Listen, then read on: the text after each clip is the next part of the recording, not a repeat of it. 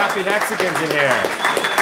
Welcome, welcome everybody. So glad to see all of you. I love it when I see a full room. We got lucky.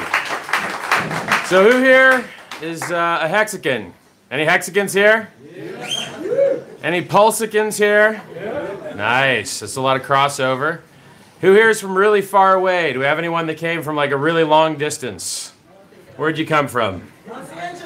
Wow, that's going to be a winner right there.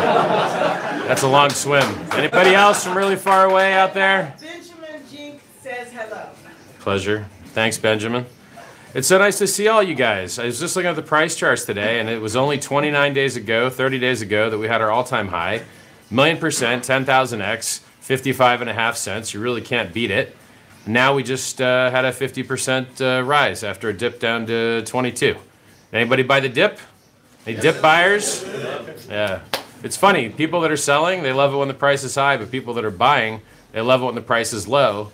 And really, everybody gets a little bit of something they want. And if you're in it for the long term, every single dip we've ever had in Hex has been an opportunity historically. So, uh, you know, I don't know why that trend would stop anytime soon. We're so new. I think there's only 60,000, 67,000 active stakes right now. And I have a feeling that in a year, two years, three years, there's going to be a lot more than 67,000 active stakes because it's truly something world changing and innovative. And we're so lucky to have, had it gate capped and suppressed the price so that we could get in at good entries, pretty much. Pretty much. I'm going to turn on my funny bag here. I don't know if you guys saw this, but you can actually program this to have hex colors. I don't think it's a good investment of twenty-two thousand dollars, but if you don't have anything better to do with your money, I guess uh, you could you could have one of these. Let me find the power button here. yet, right? It wasn't what? It wasn't programmed yesterday. Well, yeah, I don't like installing apps on my phone, so I just kind of would have to get a standalone device just to control this thing. But it has its own built-in kind of like default color changing thing, so it's okay. How's the recording going? Live stream's going? We got two live streams now. We're streaming on my channel. Our angles suck, so the documentary guys could get better shots. And then we got a Thank backup you. live stream.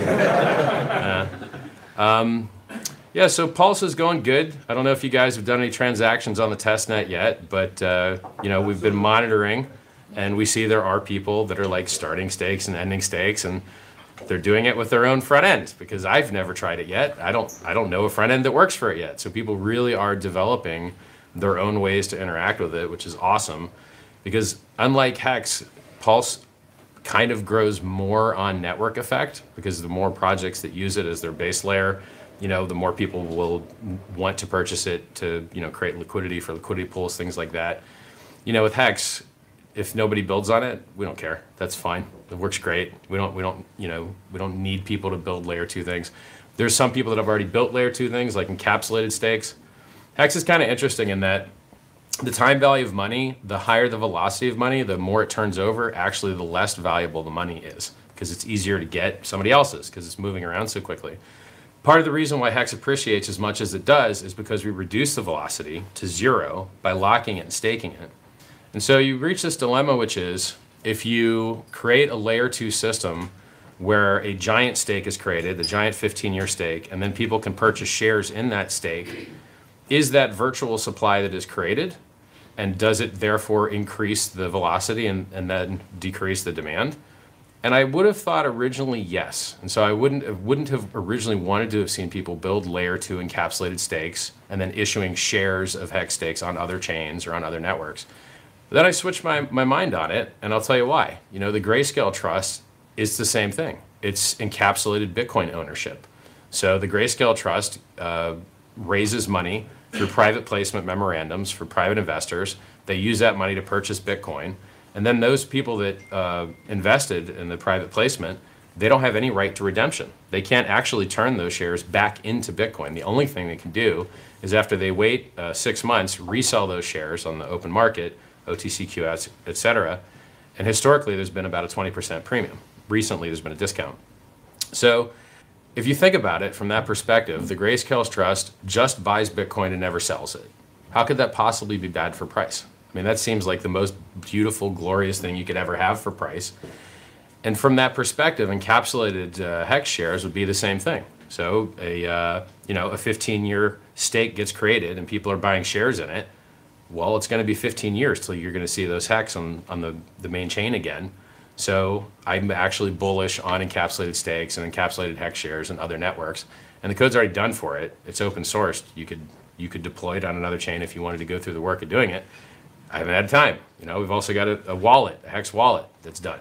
I haven't had time to release it. You know, there's a lot of really cool stuff kind of going on in the ecosystem that people don't know about because you might not be devs or you know you might not be biz dev guys. Uh, it's just funny, like, and without without any of those things, with full and total gatekeeping, no proper rank in CoinGecko, CoinMarketCap, uh, everyone saying bad things, you know, very rarely a kind word said. We did 10,000x in 623 days with 100% uptime. Well, everything around, everything else around us had problems and failures. Bitcoin has had inflation bugs twice. One was executed to head roll back the chain.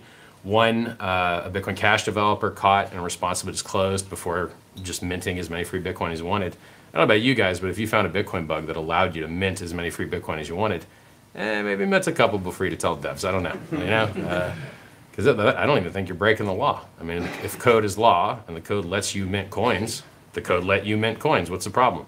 Uh, you know, so it's uh, it's very interesting. I don't know what Hex could do to win much harder. I guess it'll be nice. We'll be able to on-ramp users through Pulse Chain with no fees. I don't know if you guys are happy with the Ethereum fees or not. Does anyone wish Ethereum fees were lower? Yeah. They suck. I mean, they're terrible. It, we used to pay pennies to start and end stakes or to transfer uh, Ethereum or Hex. Now it's fifty dollars, thirty dollars. I mean, it's, to, to pay twenty-five or thirty dollars to do a transfer is not good. And the only way to cure that, the only way to solve that, is to build more supply, to build more capacity. Playing games with the bidding structure and it, it doesn't it doesn't add capacity. And the only way you're going to reduce that price is to improve the supply or decrease the demand. And decreasing demand, I don't think anyone. Excuse me, Richard, sorry. Go, go. Speak up, sorry, we're really- Oh, I'm sorry. Yeah, my bad. I'll I'll try harder. sorry about that, man. Yeah, it's a, it's a long room. So, I was just saying Ethereum fees suck. Hex good, Pulse good. Yeah. Hex good, Pulse good, ETH fee too high. Caught up, 10,000x. It's like the highlights. Um, so there's some guys here shooting a documentary, which may get picked up by you know a big network, which would be cool. And I think that that would allow us to have a larger impact in the world, because it looks like from the looks on your guys' faces that you've had a good time with X. Is anyone here happy with X? Yes. That's awesome, you know. And remind, and this is after a dip, right? So it went from 55 to 22. Now I think it's 31. And this is one of the funny things. We had a we had a uh, like a big payday celebration, and during the big payday celebration, the price was getting axe murdered, you know, because everyone got 30% extra coins on the day just for being staked one day, and some people sold those coins. But you don't see that on the price chart. You don't see that everyone got 30% more coins minimum for being staked a day. You just see the price dip. That's why I like the share price chart, because the share price chart shows you the appreciation that you got from interest as well as the price appreciation. And they both matter. I mean, I, I think a, a lot of people stake their hex. So you guys got any questions out there? Because I'm here to answer questions if you got them. We got a mic right here, which is gonna take, if you guys, anybody wants to line up, they've got a I'll ask a question. quick first one, Richard. Go, you got to go to the mic You're gonna come over so here. they can point the camera at you. Yeah. Richard, okay, I'll do this officially. All right. Richard, how do I get my wife to care about this?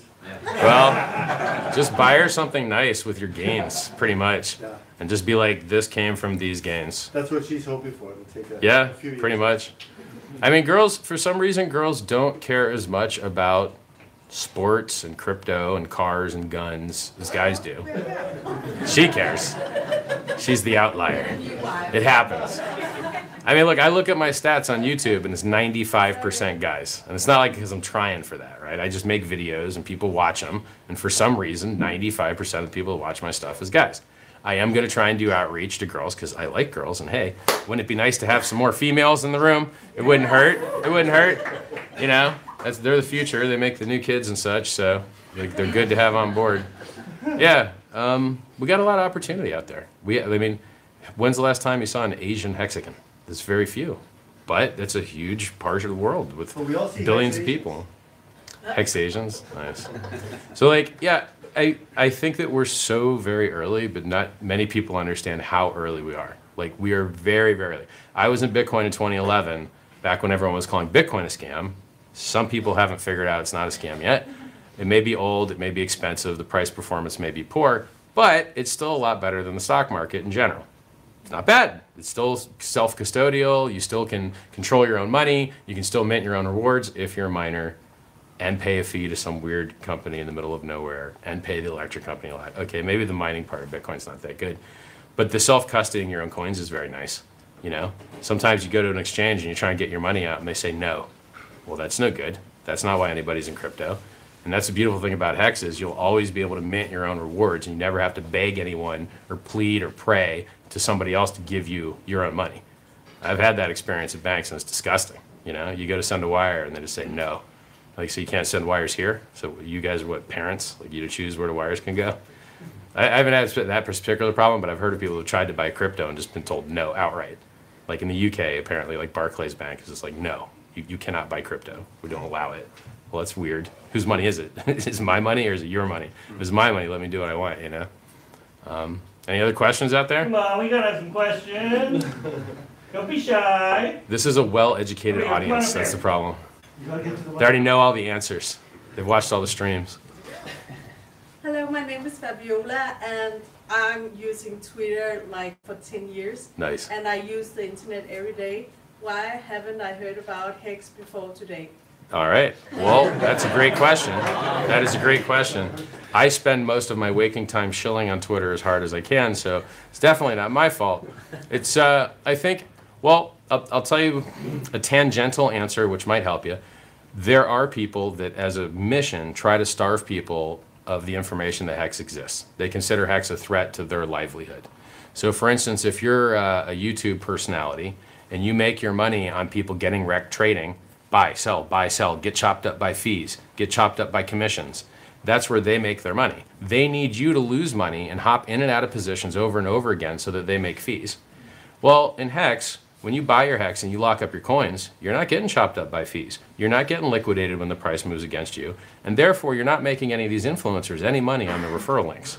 And so, uh, margin trading houses aren't going to make money with Hex unless people decide to margin trade it, which I would suggest people don't do. But if you want to get wrecked, get wrecked here.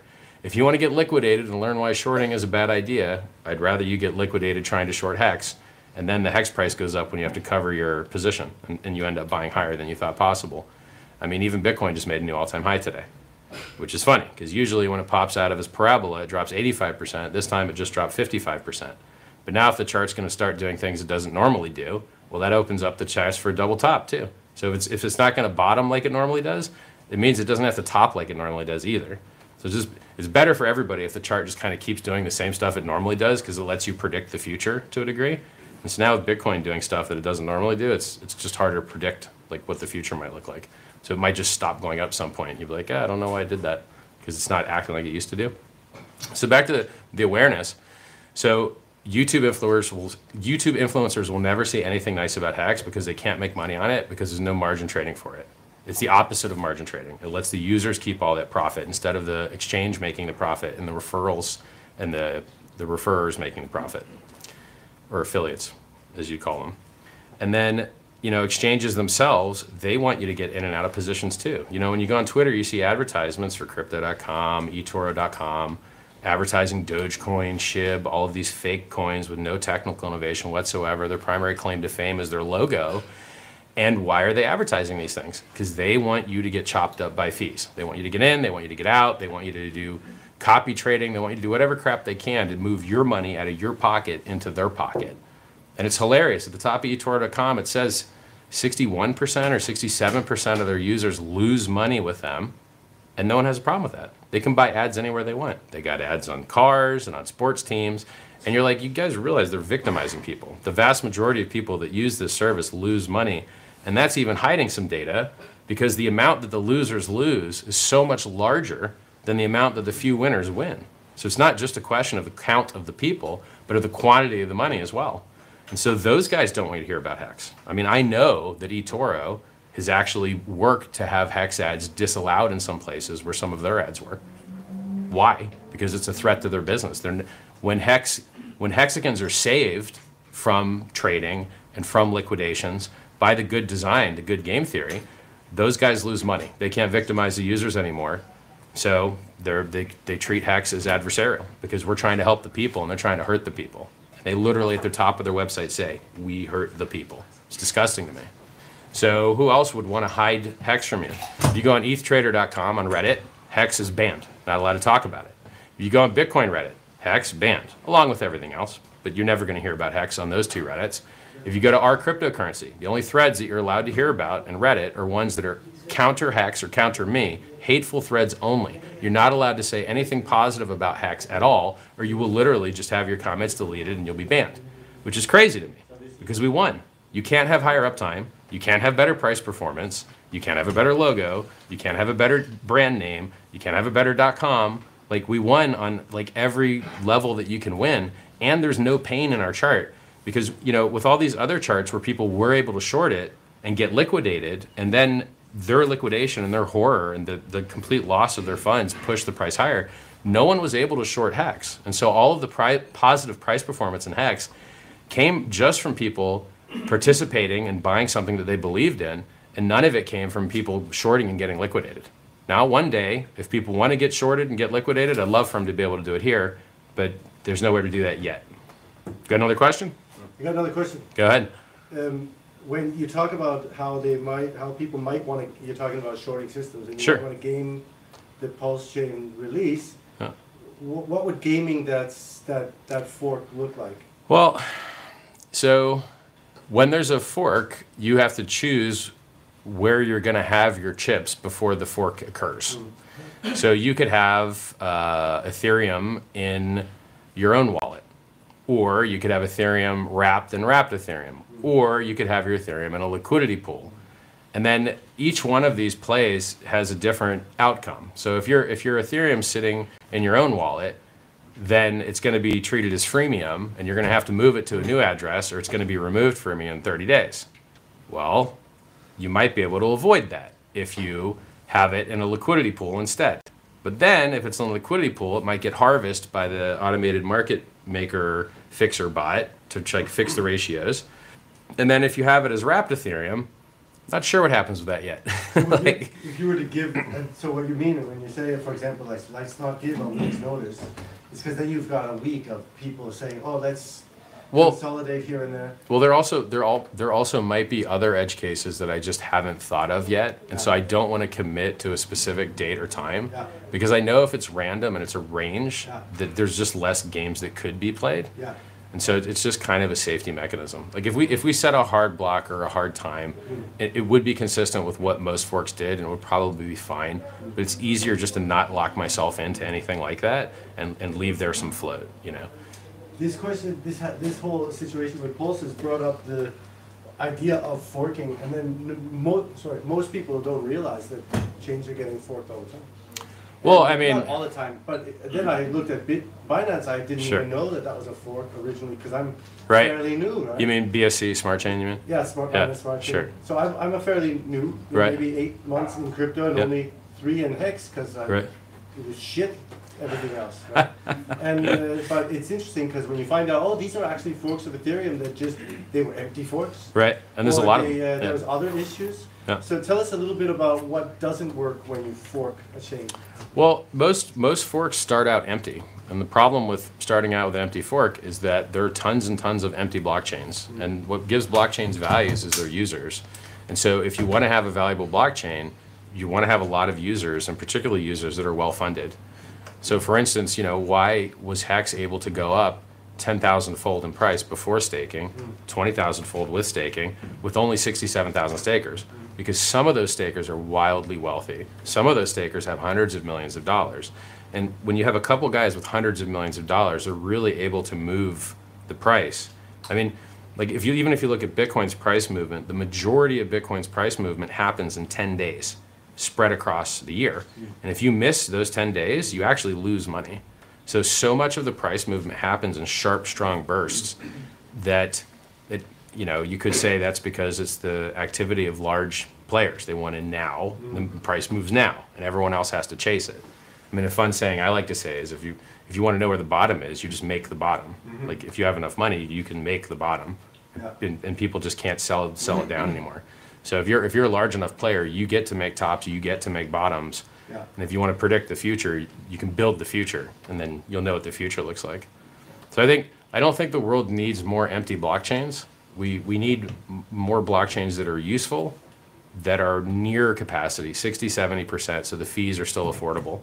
So eventually Pulse Chain may also have high fees, and I think that will be okay if it makes everyone wildly wealthy on the way there. And then we can work on layer two scaling. We can work on geographical sharding. We can, you know, do other things. But you also have a huge, uh, larger block capacity, so the Sure. chance that you're gonna get these high prices is It's also lower. pretty far into the future. Yeah, it should be several years into the future, we assume. I mean, it is a guess. Yeah. But it's, I mean, if you have to pay high fees, but you got wildly wealthy and now are able to pay the high fees, it's still a good deal for you. Yeah. It's not a good deal for the new guy that wants to get in, but for the people that are already in, it's a good deal for those guys. Any other questions back there? I feel like I've educated you all so well. no Come on up, come on up. But, uh, I got a couple, oh, you got brilliant. It's hot. I gotta tell you, this jacket's super hot. Like, wearing an actual piece of luggage is retardedly hot. Yeah, I was just wondering, you know, everybody knows that the Fed's printing a lot of money. Yeah. Uh, and probably continuing to do it. Sure. Um, and that just postpones a huge crash and economic crisis and whatever you want to call it, just like you saw in, during the COVID did where it was Yeah. a perfect opportunity, but nothing really happened. Yeah. Um, but at some point that might stop. You know, it, Yeah. it's, it's not never ending. How do you think the crypto market would react to a major crash or major, major economic Well- economic crisis? Because you know it has never experienced stuff something. And how do you think Hex will react to that in Mm. Sure. contrast to the rest of the crypto market? So we've seen, we saw, you know, when prices go up for everything, the stuff you hold has to go up higher than all the other stuff you wanted. So if you have a stock portfolio and your stock portfolio doubled in price, but you want to buy a house and the house also doubled in price, you just treaded water. You didn't make money. You didn't lose money. Now you're, you're both of the things, the thing you had and the thing you want, they both went up double. You're basically where you started. Now maybe there's some tax considerations. You might actually be net negative, um, but you get the idea. So just being ahead of the game, like right now with inflation at five to thirty percent, depending on who's measuring it, if you get a five percent raise, you lost money. You you just you now have a reduced quality of life because you only got a five percent raise. There's a lot of people that aren't getting any raises, let alone a five percent raise. So as long as cryptocurrency continues to do what it has done and is the highest and best appreciating asset that's ever existed, I think it's going to overperform in a bull market, and I think it's going to overperform in a bear market. Now, when I say overperform in a bear market, if the price of your cryptocurrency asset drops in half, but the price of a house drops by 66%, you did well. But you would have done more well if you're in cash. And so the question is here's the problem with being in cash. What if you go to buy the dip? What if Bitcoin normally dips uh, 85%, but now it only dips 55% because the Fed's printing so much money? You can't even get normal dips anymore because the dollar's not worth as much. Would you just rebuy higher? I mean, there's what if you don't get a retest of the old high? Here's something funny. I looked at the chart. The dip that we had down to 22 cents was exactly, exactly the previous top. Exactly. Which should, is technical analysis, like retesting the breakout is something that charts tend to do. So I thought that was funny. I like when Hex starts to like do normal chart things because it's kind of easier to predict what it might do. So I think I think Hex is going to continue to overperform because when you have something people buy, they don't sell, and they lock it up on average 5.8 years, what do you think is going to happen to the price? And when more people are finding out about it, and it's, it's, I have so much energy of people hiding it and suppressing it, when those gates open and when the suppression ceases to work, you're going to get a flourishing and a spreading of the idea. And we don't, the business model and the the the stuff that makes Hex great is never going to change. You know, Bitcoin was originally supposed to be programmable money. Can't program it to wake you up in the morning. Bitcoin is supposed to be peer-to-peer digital cash. Absolutely no one uses it in peer-to-peer digital cash. You don't want to wait an hour to six hours to get your transfer. You don't want to pay twenty dollars to send it. And then so now they fell on their third idea, and it's going to be digital gold. Maybe that one works, but they had to rotate a few times. Hex never has to rotate. It worked perfect from day one, exactly as it was supposed to, as a store of value, and accidentally has higher throughput and accidentally had lower fees for a long time. Now the fees are probably the same as Bitcoin's because Ethereum fees are so high. Um, and when Pulse Chain comes out, the fees will be way better than Bitcoin's and Ethereum's. And, and hexagons will benefit from that because you're going to get a copy of your liquid hex and your stakes on two chains. And then my gut feeling is maybe the Pulse Chain one won't be more valuable, maybe just because people don't like getting beat up by those fees. But we have to see. We have to see what the market decides. Maybe there's some whale that decides the ETH network hex is better, and then he just makes that one cost more. I don't know. We have to see what the market's going to do. So, so I mean, I don't have a crystal ball. I can't predict exactly what prices are going to do. But if you're going to have to sit in some asset, I think the best performing asset in the world is an okay place to be. You know, Yeah. Thanks. my pleasure. Hi, Richard. Hey there. Um, I've been watching you for quite some years. Nice. Honored to meet you. Copenhagen Pleasure to meet you. Treating you well. It's pretty nice here. weather. It's it's nice. Like uh, everyone here is nice. Everyone speaks English. A lot of places you go, you know, Germany and France, they don't speak English, man. I like English. I, I'm a real f- big fan. You know. Good to hear. Yeah. So I have a three-part question. Sure. Quick one. Um, obviously, you're making this documentary. Looking forward to seeing what comes out of that, where it's going to be released. Huh? Um, I assume that's part of slowly transitioning to a different marketing strategy from your side. You asked, you were being asked, how didn't I come to hear about Hicks before Right. today? And you responded, as we've seen, you're shilling Yeah. on your own, Yeah. on Twitter, on YouTube, having the community with you, obviously. But uh, do you have any additional plans to do additional things like this documentary? Well, well, here's the funny part. Third, third part. Yeah. Third part. Go ahead. When Lex. When Lex, Yeah. what is Lex? Is it like a Lex Fridman. Ah, yeah. I don't know. He, I, I, I gotta find an alternate method to communicate with him because like you stopped responding to Twitter DMs, so I think I just have to email him. It's like a hassle. Um, it's not high on my list. Like I'd rather hire more devs than travel to America to meet Lex because then I spent 80 hours driving the car and put 5,000 kilometers on it in the last seven, eight, nine weeks, maybe maybe seven weeks, I think. It's wildly time consuming. So if you put me on a trip in America, can you imagine how much more of my time is going to get sucked up? Like, it, it will be it will be very hard to get back into the swing of doing the things that scale harder. So this is fun. I want to get my social right. I want to get this documentary thing going. Which, by the way, I don't have anything to do with this. I'm not paying for this. These guys do not work for me. I did not hire them. I did not meet them. They reached out to me But you and said, them a lot. I like them. They're nice guys. They do good work.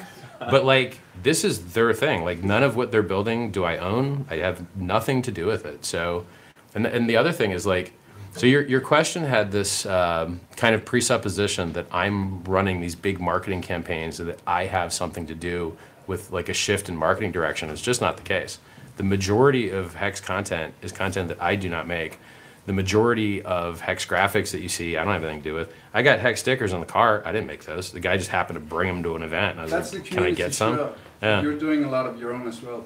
Well, I'm- I'm this doing- right? I'm doing meetups. Yeah. So I'm just meeting people that like hex. But I mean, it's 100 people at a time, maybe, you know? And there that's are- when we're talking about YouTube, you're mentioning a lot of your metrics as well. followers. I would love to get more girls in the gang. Yeah. Um, and I'm thinking, you've mentioned Lex a couple of times. He, he's very interested in crypto from his point of view. He needs to man up and do digital interviews like everyone else in the Yeah, world sure. and stop pretending that like the only way you can have a good meeting with someone is in person. and he's just one. It's silly. Like I had a great talk with Zuby, who's been on Rogan twice. I've got something lined up with Farais uh, Firas Zahabi. He's got uh, he's been on Rogan, and then as I do more Roganites, probably also end up with more of them. And it's just we live in a digital world. First of all, some people think there's a pandemic, so maybe meeting up in person isn't the highest and best use of our time. And some people don't like polluting the environment, so maybe flying to another content continent to do a video isn't the best use of resources. And it's just, I have the best production quality in my studio. I shoot 8K, I stream 4K. There's no reason not to do a live stream with me digitally. For me to go in person is like, it's just a little stupid, right? Like I've done, every interview I've had has been great, even with haters. And, it, and we haven't been like, oh, I wish I did this in person. You know, like it's been fine digitally. He should upgrade his lifestyle, basically. He's, he's hurting his business and he's having less impact in the world due to a dedication to a past long left behind. Like digital communication is awesome, it works great. He should upgrade his lifestyle, and then we could have an interview today. I could leave here, could go walk to my room, and have an interview with him right now, but we'll see. And there Um, are others, but thank you. Sure, there's other guys. My pleasure. So, so in summary, I, I do want to on ramp uh, more girls and younger people and just all the demos that we're missing.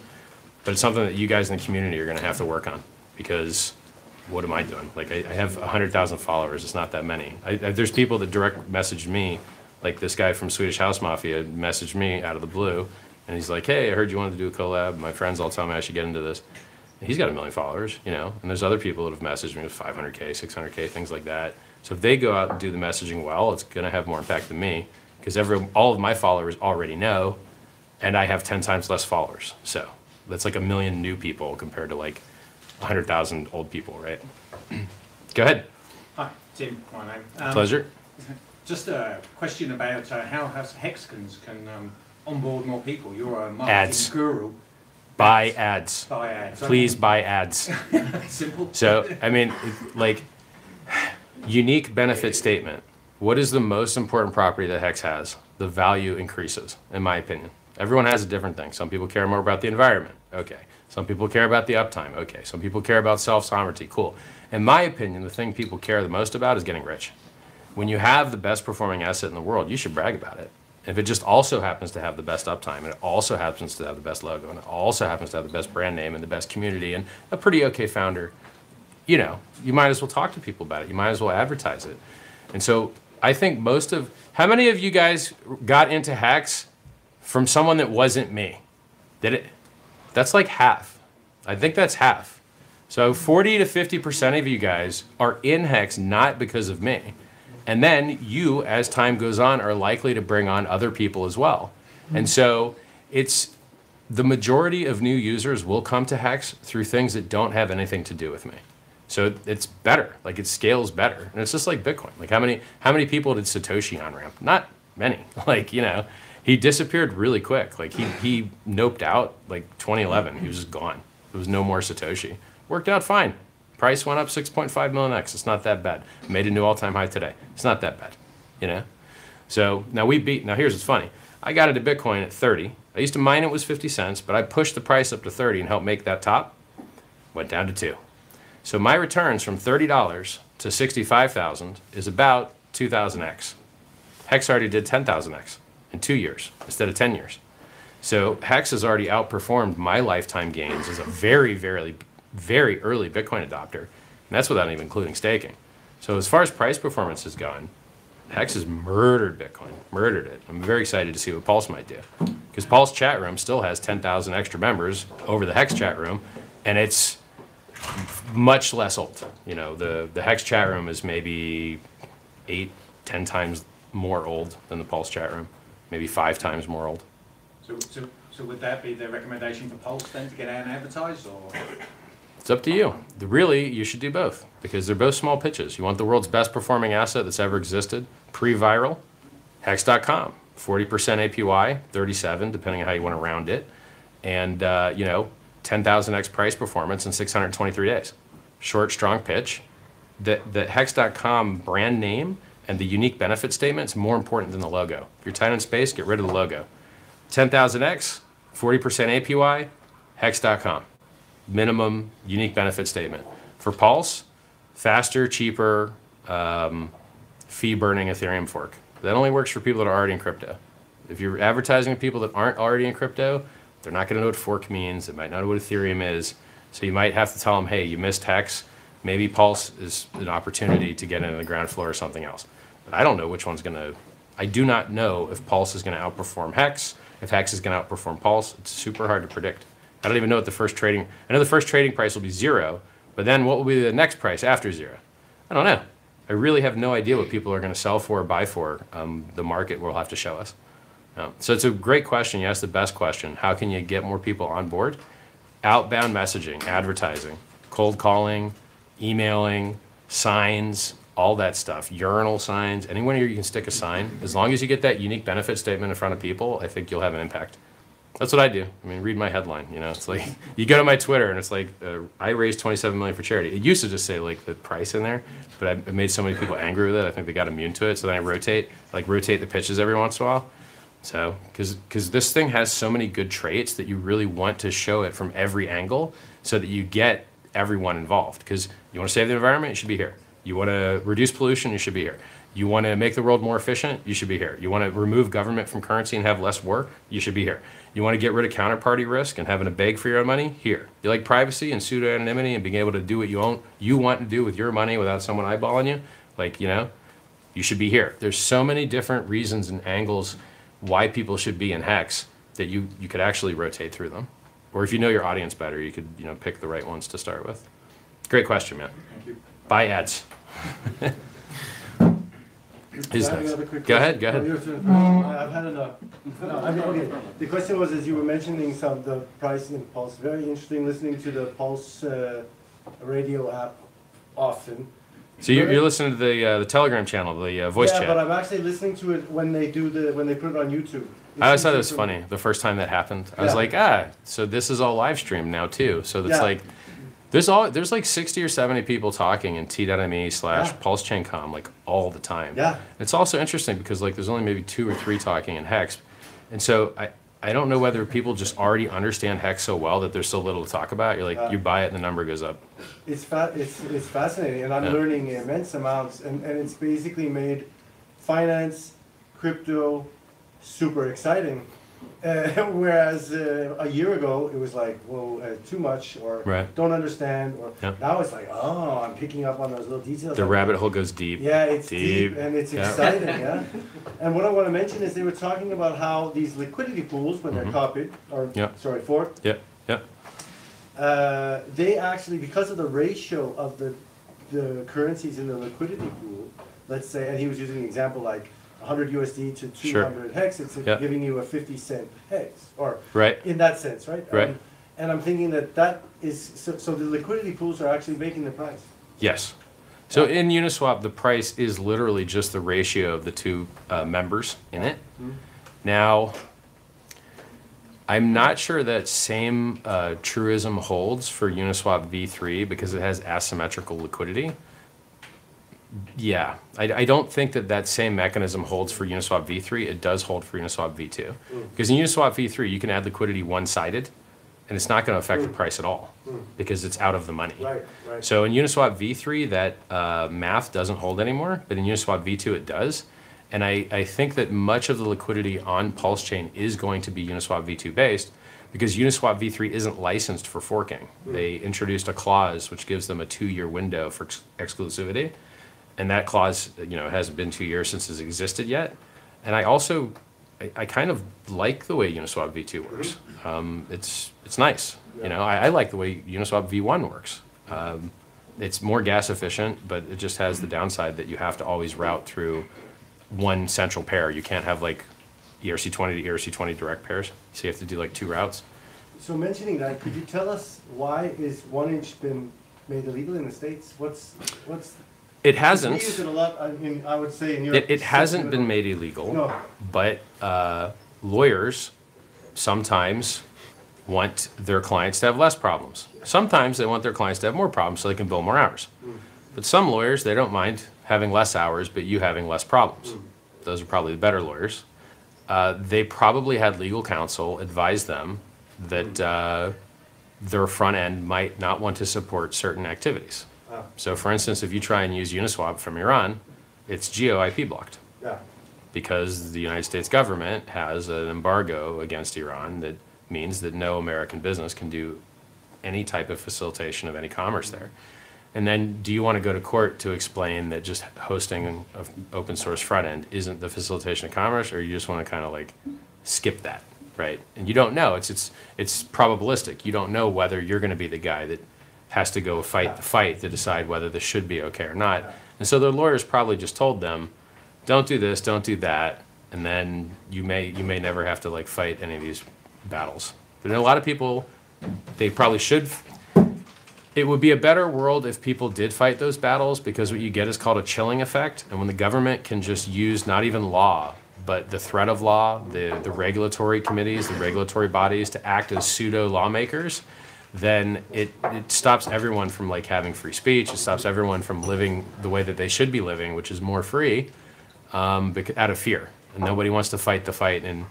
I mean, the federal government can be unfair. It is possible. Like, I don't know if you heard what happened with the Silk Road, but the FBI agents stole that guy's money. Yeah, uh, is that? They robbed the Silk Road guy. They stole his Bitcoin. Then they had to find a way to make sure. And they were going to leave the country and launder it with fake IDs, and it was like, Yeah. oh wow, the sometimes Yeah. the FBI agents, uh, you know, Yeah. even those guys can be corrupted sometimes.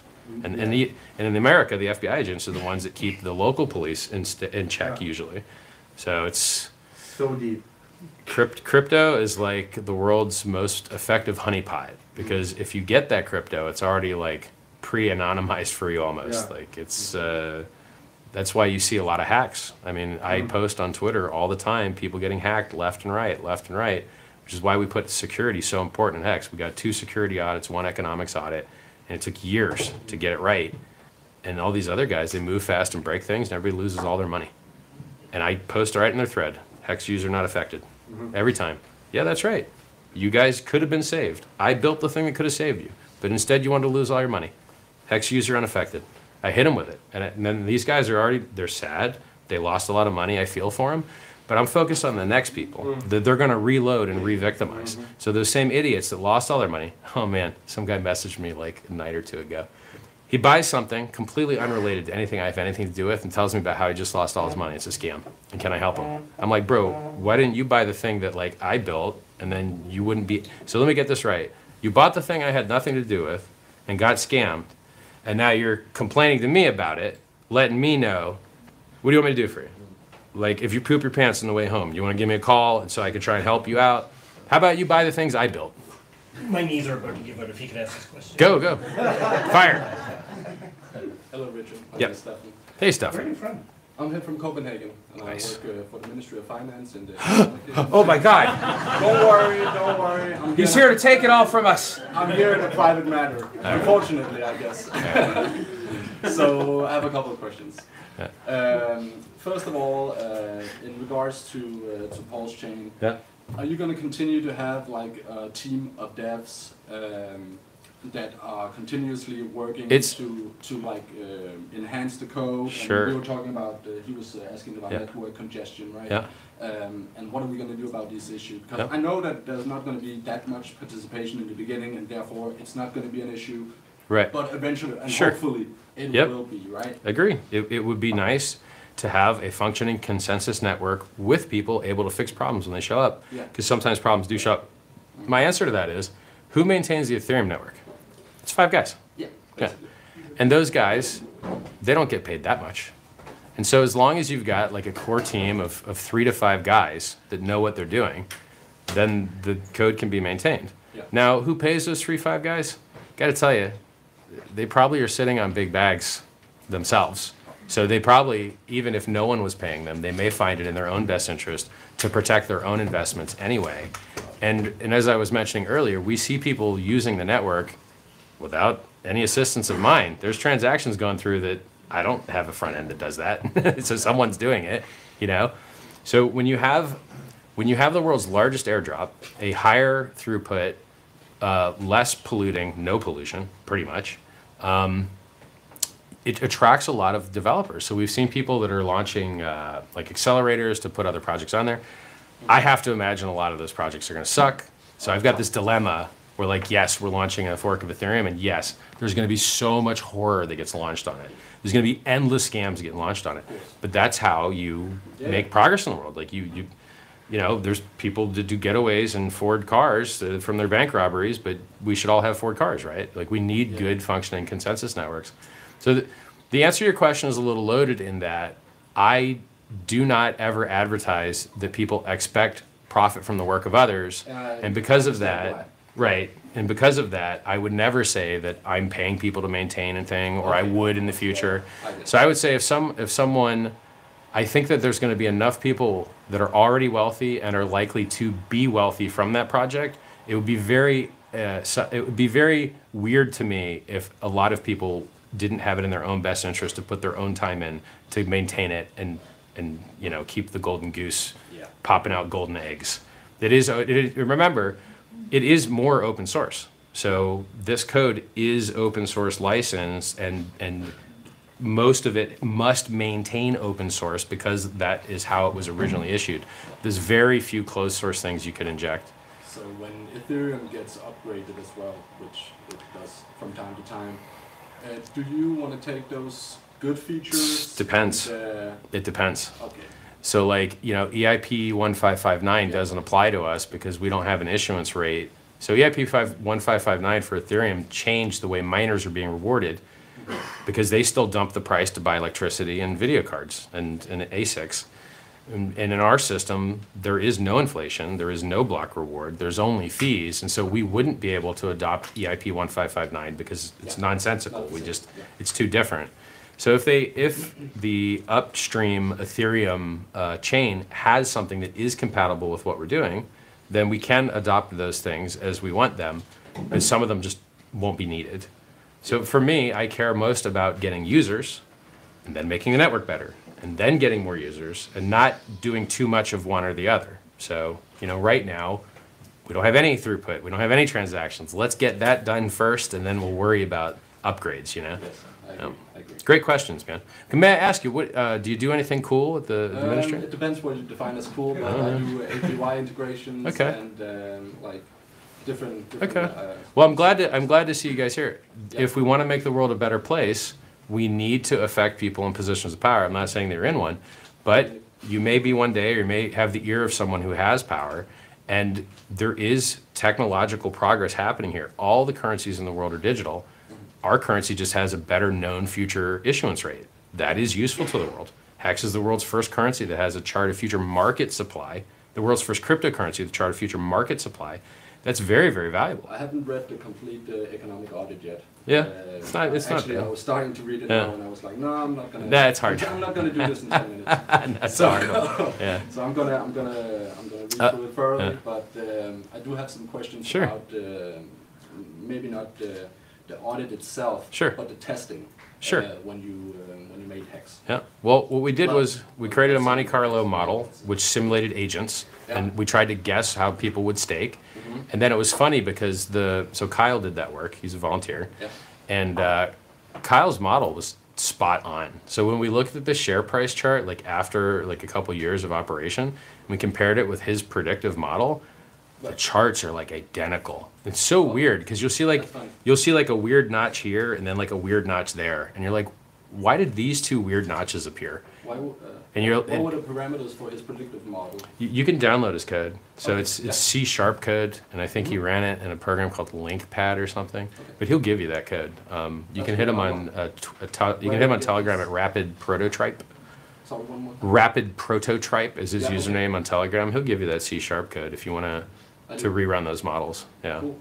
And then you also you have new data now as well. So you could you don't have to use a fully simulated agent. You could adjust the parameters for what we know. I mean, we see stake lengths are on average increasing in length now. I used to brag about them being 4.8 years all the time. Now they're 5.8 years.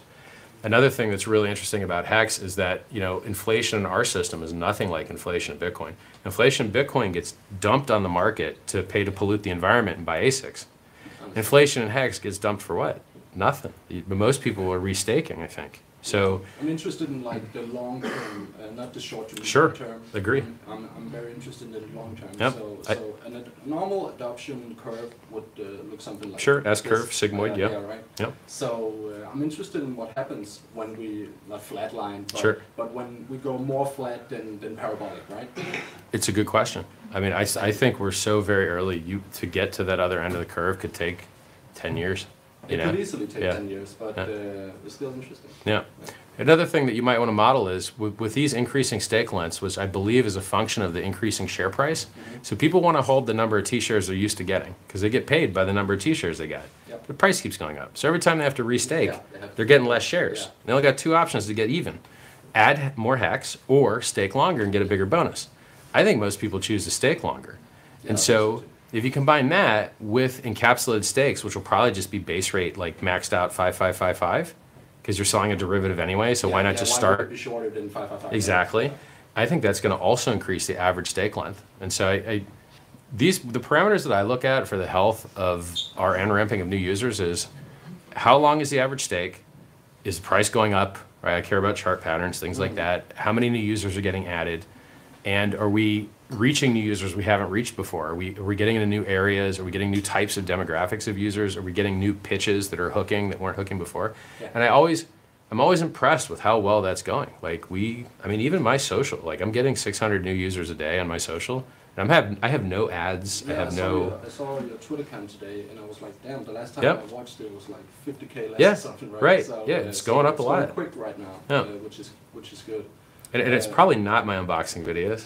I don't know. Uh, yeah, that's, I that's, uh, that's not, I wanted to ask you a small part about it because we agree upon we, we agree with most things, right? Yeah, yeah. Maybe the unboxing and I had uh, to try it, man. and, Like, and the stuff. so I uh, tried not cursing. That worked fine. So I don't curse on my live streams anymore, and I think that was a I missed that. successful. I missed that very much. Do you? Well, Yeah. apparently in the apparently in the documentary, I'm allowed to curse a little bit. So That's uh, awesome. yeah, Heavily encouraged. Yeah. Like I like cursing, but I, I learned and trained myself not to do it for live stream because some religious folk and some older folk they really were allergic to it. In or some kids. settings, it's Yeah. obviously better Yeah. not to curse, but uh, I miss you cursing out like uh, people that um, have lesser understanding.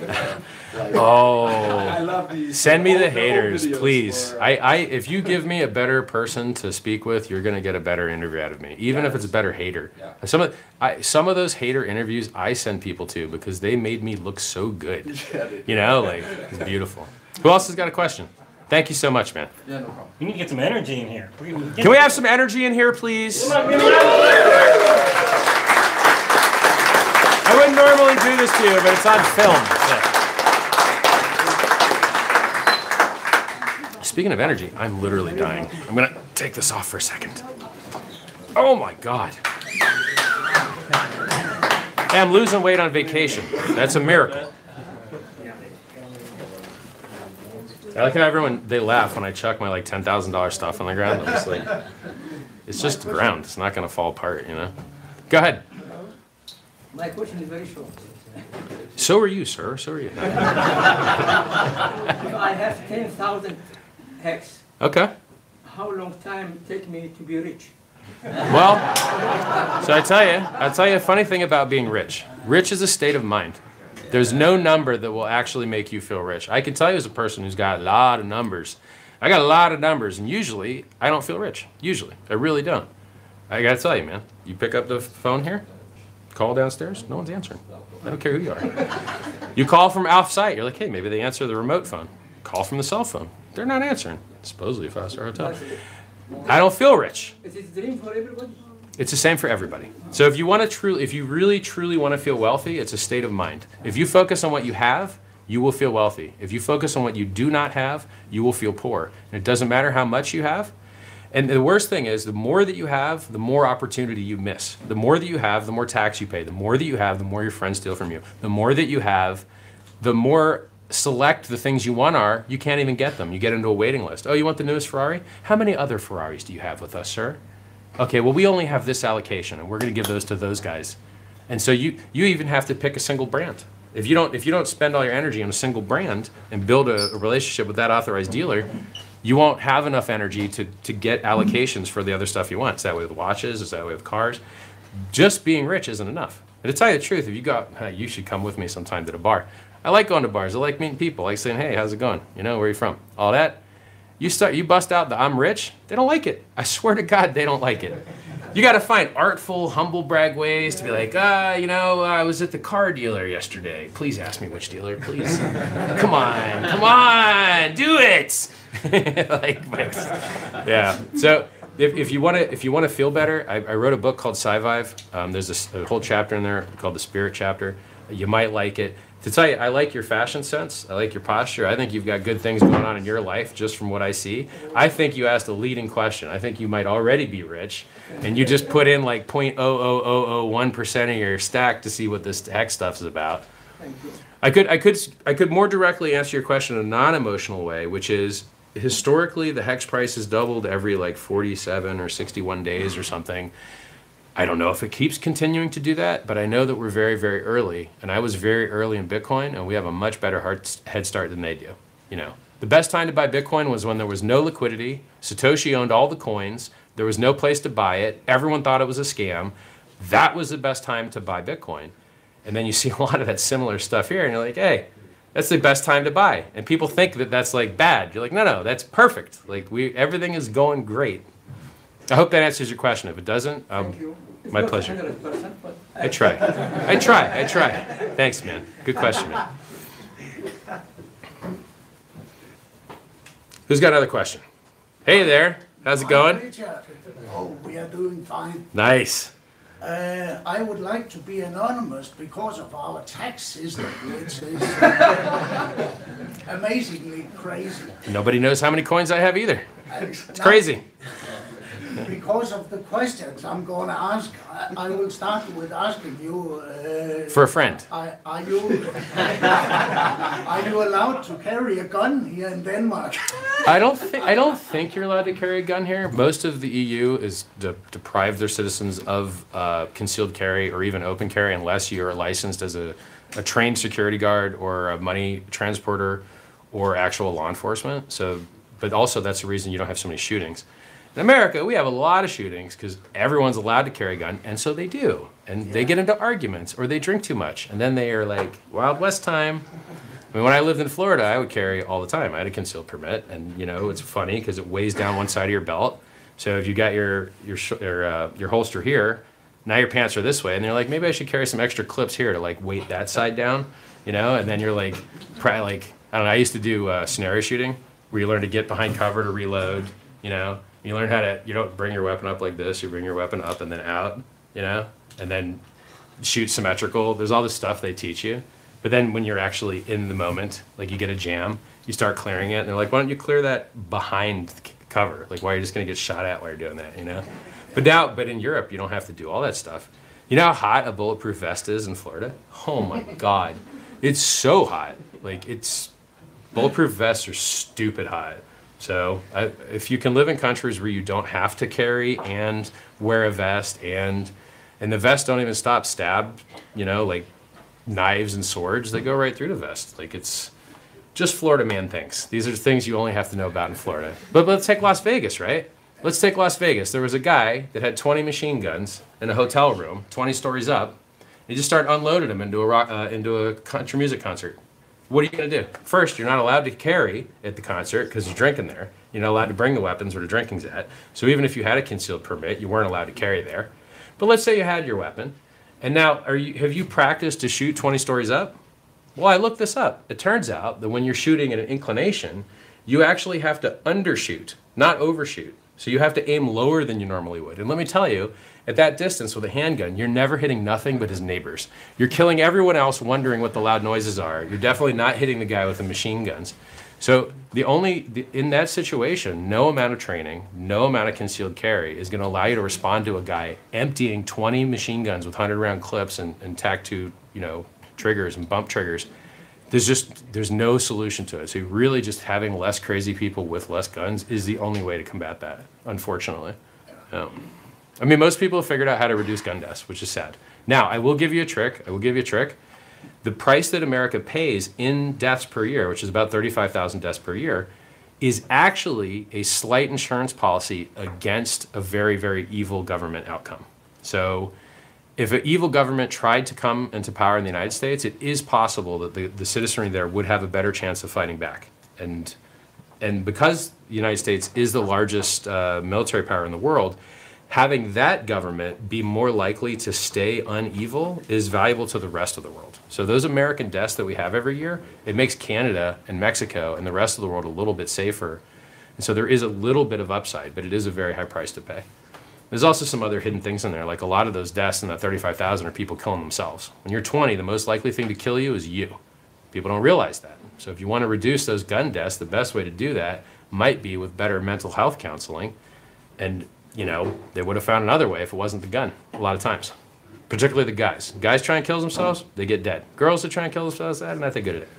Guys try and kill themselves, they get dead quick. Go ahead. So your answer is you are not armed. I'm not armed. Why is he asking? I don't know. At, like, I feel like I'm being led into the slaughterhouse here. Then we get Gotta to, look out the window. Then we get to uh, the question itself. Uh, how high do you think Hex uh, will ever uh, come? I, I think Price of Hex? so. I mean, this is gonna, you asked the right question, man. So I look at the chart and I see that it just goes up and to the right, Yeah. but it's not curving down. It's going up and to the right and then curving up as well. Yeah. And then I look at the rate at which we're acquiring new users. The rate is increasing. So we're not, it's not like we're creating a lit, we're, we're, we're not on ramping a linear number of new users. We're creating more new users every day. And then I, I start to see these hints of virality. Guy with a million followers messaged me out of the blue on Instagram, brand new account. Never heard of this guy in my life. People are messaging me here about, hey, this rich guy just wants to meet you, this rich guy wants to meet you, this Arab dude, blah, blah, blah, blah. All this big money, big money stuff. And these are the people that are able to move the bar far and also create new social opportunity. So I see, I see a lot of virality kicking in. I see a price chart curving up and to the right. The dips are getting smaller and less long. And I don't know how we could do any better. I mean, it would be great to have fiat on ramps, but it's not our thing. Like, I didn't build a fiat on ramp, I built Hex.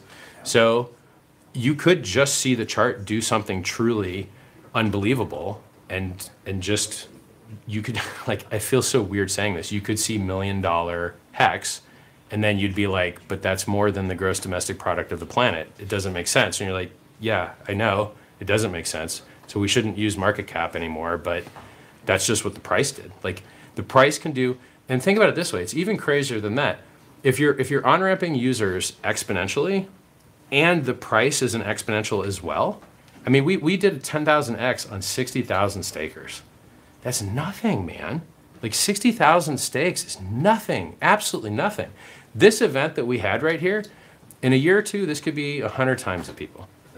Realistically. Richard, uh, If Hex reach a price of ten dollars Yeah. for one Hex, Yeah. then this will be three times as much as all crypto There you go.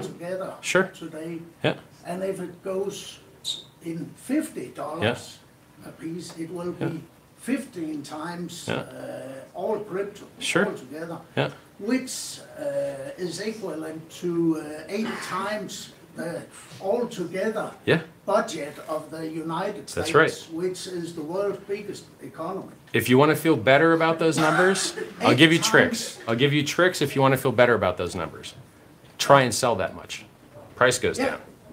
So it self balances. So like, so you uh, you end up with an insane number, and then you're like, yeah, but not everyone can sell. There's a lot locked, and then it leaves you with like only a little that could that could sell now. And then if they did sell, they'd have to take a little haircut. Then the numbers get a lot more realistic. But they're still the best ever seen in the world. Like I just I don't know of what event would have to occur to stop the chart from doing what it's been doing. And if I can't, if I truthfully can't come up with something to make that chart stop doing that, I know where the chart points. And that's, you know, like if you can't invalidate that chart, that's just what it's going to do. I mean, look at Bitcoin. If I told you 10 years ago, hey, Bitcoin's going to be 65,000 per. But oh, by the way, here's one for free. Yeah. It's 50 cents. When I was mining them, they were 50 cents. If I told you that it would go from 50 cents to $65,000 each, you'd be like, you're crazy. Doesn't make sense. It's a trillion dollars. There's no way Bitcoin would be worth a trillion dollars. Well, now it's like 1.3. So, like, this, we are in the highest appreciating asset class in the world, and we are in the best version of all these assets. Like, so I, I believe that it can do numbers that feel weird saying them. Like, just, yeah. Richard, I, I'm a master of science. Nice. That's my education. You got a good tan for a science master. So I think we are both uh, geniuses. nice, thanks, man. I give you that virtual high five. Welcome to the club. Thank you, man. Thank you so much. And Richard.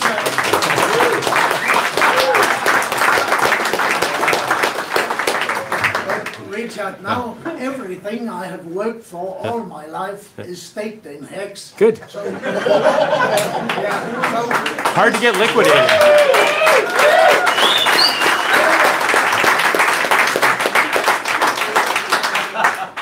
So, would you have a job for me? Know? I'll tell you, I'll tell you something funny. People are trying to volunteer. They're literally like, "Hey, I have all the money I ever wanted. Yeah. I have only free time now. I want to work with you. What what can we do together?" And I'm like, "Oh crap." Because I want to, to like I know this dude from the beginning, you know, like he was in the very beginning, smart guy, and uh, I want to give him something to do. So now I'm thinking like I don't know, maybe maybe helps on the exchange thing. Like I haven't answered that message yet, but I've received numerous. I've received some like guys ain't made it yet. They need some money. Can you have a job stuff, and then I've had some, we've totally made it. What can I do to help? You know. Make ads. Yeah. So any of you guys that have skills and you feel like donating your time, hit me with a message and I'll feel bad about it for a while and hopefully I come up with a way to, to harness the energy. Because we are working on the world's best stuff. Like this this is the world's best stuff. Cryptocurrency and longevity technology, there ain't nothing better. I like girls too. Okay. Three. Three best things. But you can help with the first two. Richard, Yeah. thank you. My pleasure, man. For everything Thank you you. do for us, and I'm not gonna take uh, the honor for what I know about Hex. All right. It's I seen somebody on ramped you. Charlie with the T-shirt. Thanks, Charlie. You brought us a good one. I like him. Thanks, Charlie.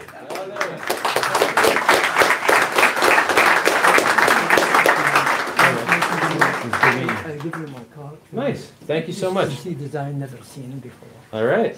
Thank you so much, man. for me with- Sure. We're all gonna have one of these before the end of the night, by the way, guys. When we do selfies, I'm doing a selfie with everybody. Nice. You're in the right place. His name Hannibal, LLC. See you, man. Thanks, man. Someone asked back there, was that an NFT? It's a physical NFT. Um, How come Yeah. you chose meetups in Europe and not USA? well, I mean, I live in Europe, so this was just easier for me to get to. Yeah, most people don't know that, but like I live in Europe, Always so thought you were in the States. which serves me well. I don't want anyone to know where I live because what are they going to do? What's more likely? They're sending gifts or they're sending fake SWAT team. Like, ah, there's a hostage situation in Richard's house. Yeah.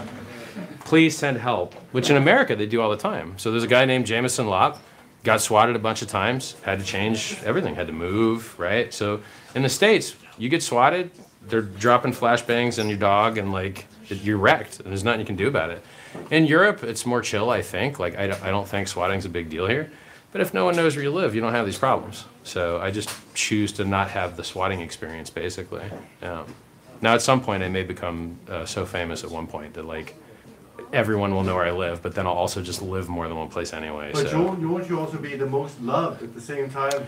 Well, that's the thing is like when I come to these events, I really meet a lot of people that I feel connected to, mm-hmm. and I think we have similar interests, similar beliefs, and I, and I even feel respect. So I think that if someone tried to do me harm here, you guys might have my back. We have your back, Richard. If someone tried to get me here, would you guys help? Sure. Okay. Thank you. I appreciate that. Yeah. And you know, we- we've only met uh, people that really love the product and, and liked me. We've never actually had uh, a hater show up at these things because uh, maybe they're too smart for that. I don't know. might start, but they leave a, they leave a, a, a We'll bring the larger hexagon squad. Like, hey, the largest hexagons up front, please. Um, who else has a question? I feel bad not wearing my overpriced jacket. I've cooled it down enough here. Oh no, leave it off. You like It's so hot. I have to. I have to sport this thing, I bro. have a question. Go ahead. Come to the question thing. We have another one waiting The here. question queue. I'm very sorry to. I just. Because they got video pointed at that thing, you know. But is there any late hexagon? Late hexagons. I think that a lot of people. So historically, what happens is people hate buying dips. They love buying things they know their friends got rich on. So when do their friends feel rich and start buying expensive things? When the price goes up. And so when do their friends buy in? When the price goes up. And then when do the dips happen? Right after those guys get in. So as soon as as soon as everyone knew the big payday was going to happen and they were going to get 30% more coins for being staked a single day, a ton of people got in right before big payday expecting the price to go up. And so what did the price do? Because everyone got in right before, it went down because everyone got in right before. And so these these buy the rumors, sell the news events are very common in all speculative industries, and cryptocurrency is not immune to that.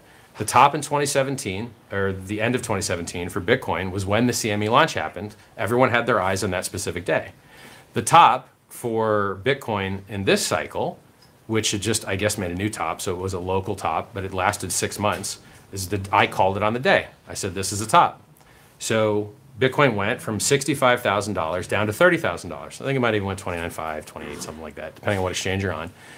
And so it dropped 55% from that day. And how did I know it was that day? Because it fell out of the parabola and everyone had their eyes on a single day. It was the easiest call ever. But it didn't go down the 85 like it normally did. It only went down 55 and now it went up again. But because it went up again, I don't know if it could do a double top. This could it could just be a temporary higher high, and it could go make a new low and make everyone very sad, because I mean it couldn't even make a new high on the day the ETF launched. That's a little funky. If you have an ETF launch, what we've been waiting for in Bitcoin for 10 years, we've been waiting for an ETF, like please bring that legacy money here, and you finally get one, you can't even make an all-time high on that day.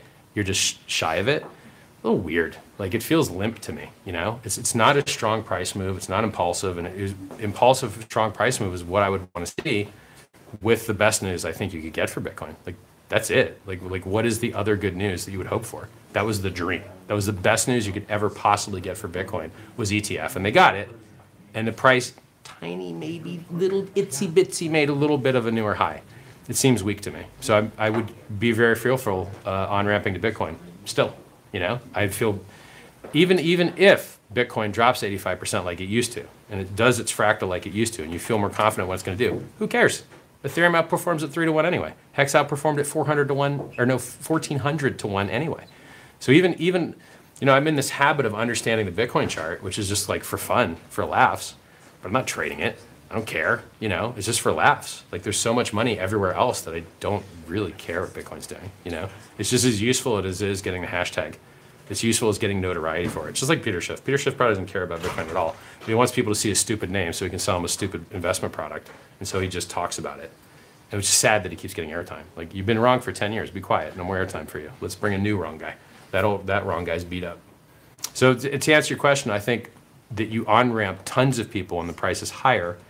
Like just by the way, if you look at my follower count, if you go to socialblade.com and you see when I got all my followers and Roger Ver got all his followers, back then the majority of all our followers came in the last two months of 2017 when the price was going up vertically.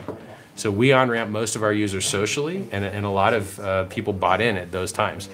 So by by number of new users, I think you on ramp new users when the price is higher, and then that causes dips and shakes people out. People that buy the top and sell the bottom end up giving their money to people that the bottom and sold the top. But if you have a longer time preference, you make money. No one that's ever held Bitcoin for more than three years has ever lost money. Never. And no one that's ever held Hex for more than a year, or even six months, I think, has ever lost money, ever, no matter what you did. It's never been down for six months. Like I think, I think we maybe had like a 184 day period where it didn't make a new all-time high, maybe, and that's it. I would have one more question. Go ahead, Um, please do. Let's do photos after the question. Sure. And, and Yeah. of course, this another lady is also waiting to. Please, let's get the lady, Yeah, and then also- we'll get back to I'm the not hat. gonna say that, Richard, but you know, let's.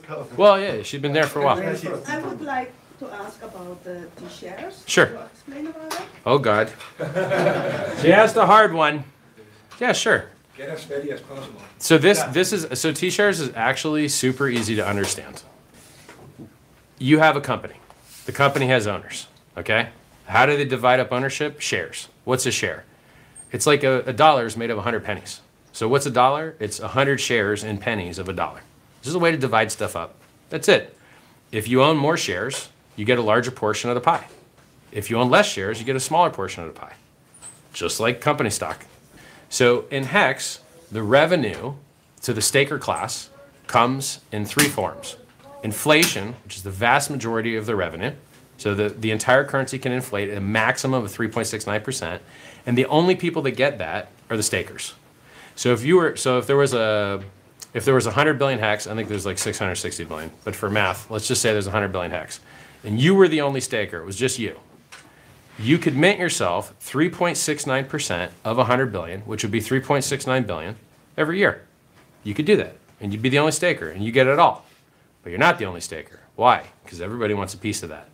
And so everybody stakes. And when people stake, they make shares. And those shares just divide up that pie amongst them. So they're dividing up the 3.69% inflation of the whole thing and the penalty income from people emergency end staking and late end staking. And those are actually two small components. The vast majority of revenue is the inflation revenue.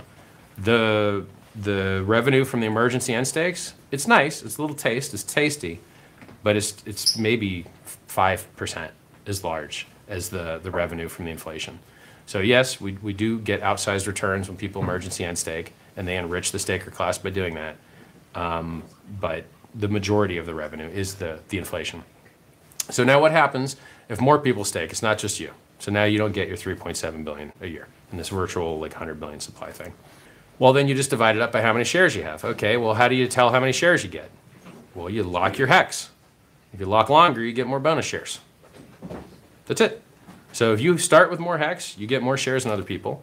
Or if you lock longer, you get more bonus shares. And it just divides up the profit. And how it links with what they said, that now that the price drops, so you mine more, even you don't even know it. Well, I think what they might be trying to say is that if people emergency end stake during a price dip, it destroys their shares and makes it so that you have a larger percentage of the shares that are left. And so you get paid extra hex because they're no long, their shares got destroyed and they paid an er- emergency end stake fee. And so it's a self-balancing system. If lots and lots of people stake, the APY comes down. But if everyone staked, probably the price comes up because it reduced the supply. Then, if few people stake, the APY shoots up, and then it entices people to stake more. So it's an auto balancing system. Yeah. So basically, like the the answer to shares is it's just how you it's just how shares work and anything else. It's just how you divide up who's going to get the profit. Except we have a time bonus for longer pays better. That's it. And bigger pays better a little bit. Bigger pays better is a much smaller number. You can get to 3x the shares with longer pays better. But with bigger pays better, you can only get up to 10% more shares. So, you know, 200% bonus shares is a lot more than only 10% bonus shares. I hope that answers it. If you Google it, there's a there's a blog called like hexagon.blog or hexagons.blog, something like that.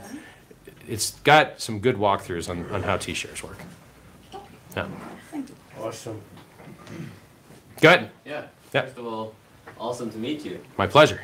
Um, I was curious about your uh, more uh, philosophical view. Sure.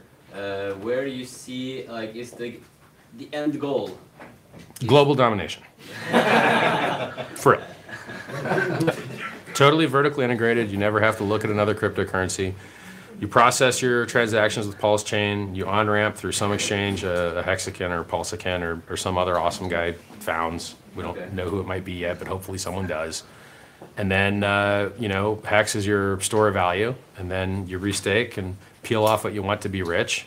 And it becomes, it just keeps sucking all the liquidity out of the world until we've monetized time and delaying gratification. And, you know, the numbers become quite insane. That's the idea. Uh, and it's doable because it's a better design than Bitcoin, it's a better brand than Bitcoin, it's a better name than Bitcoin, it's a better community than Bitcoin, it's better game theory than Bitcoin, it's better price performance, it's better price chart, it's better uptime. It's vastly superior in every way that I can think of, except liquidity. And by the way, that liquidity is the same reason the price don't go up much, because it's too much for sale. So I, I- will be happier once we have surpassed Bitcoin in the last one or two remaining things it has left to surpass. I- I'll feel good about that. Will that stimulate? Um, uh, uh, will that help everyone?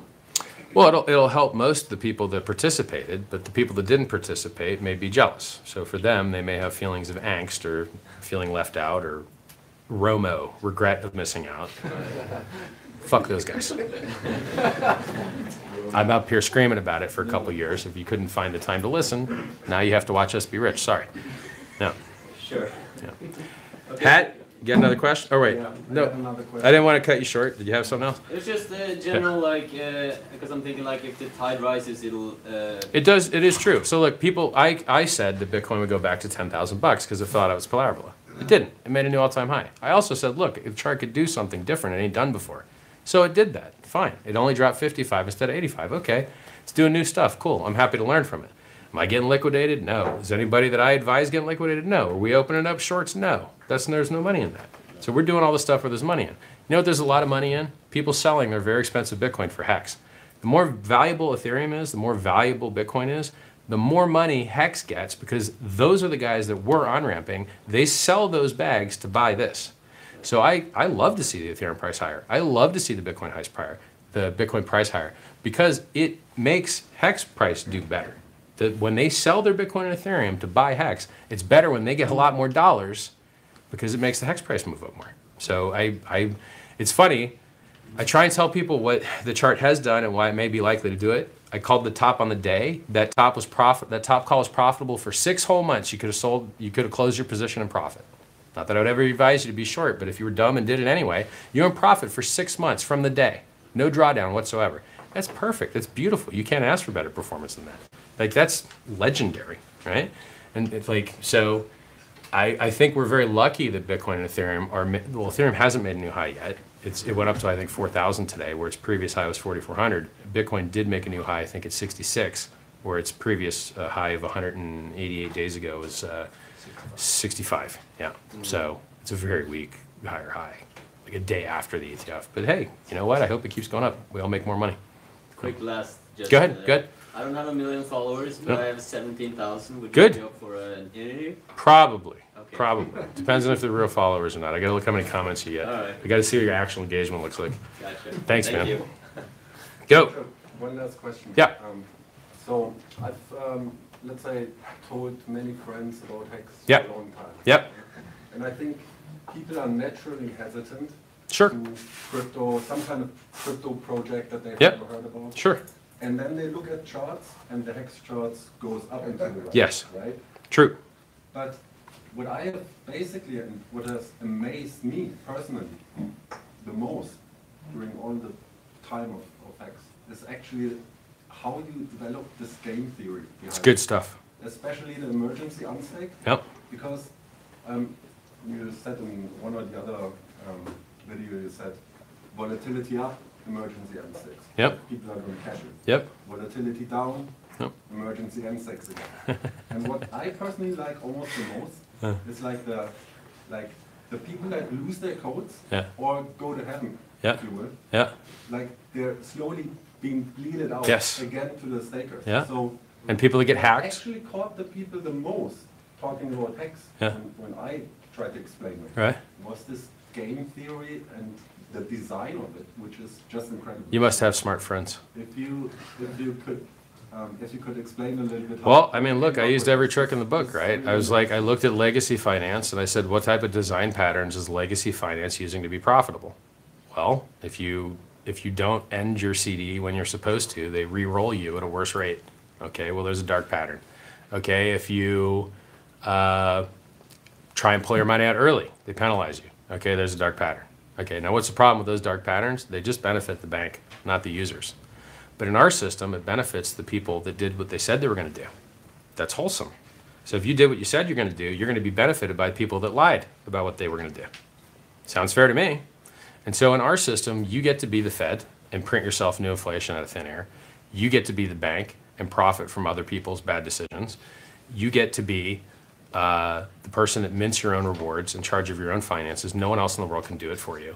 There's so many awesome things that are in this that don't exist anywhere else in the world. I mean, maybe some of these components exist a little bit in, in like mining, but in mining, you got to beg the mining pool to let you join. You got to beg the mining hardware manufacturer to send your hardware in an okay time. You got to beg the electricity company to sell you electricity at an okay rate. There's a lot of begging going on, and, and those guys tend to lose money. So, and there's huge negative externalities. They're blowing up the environment. They're just nuking it. I know. Look, I used to mine Bitcoin.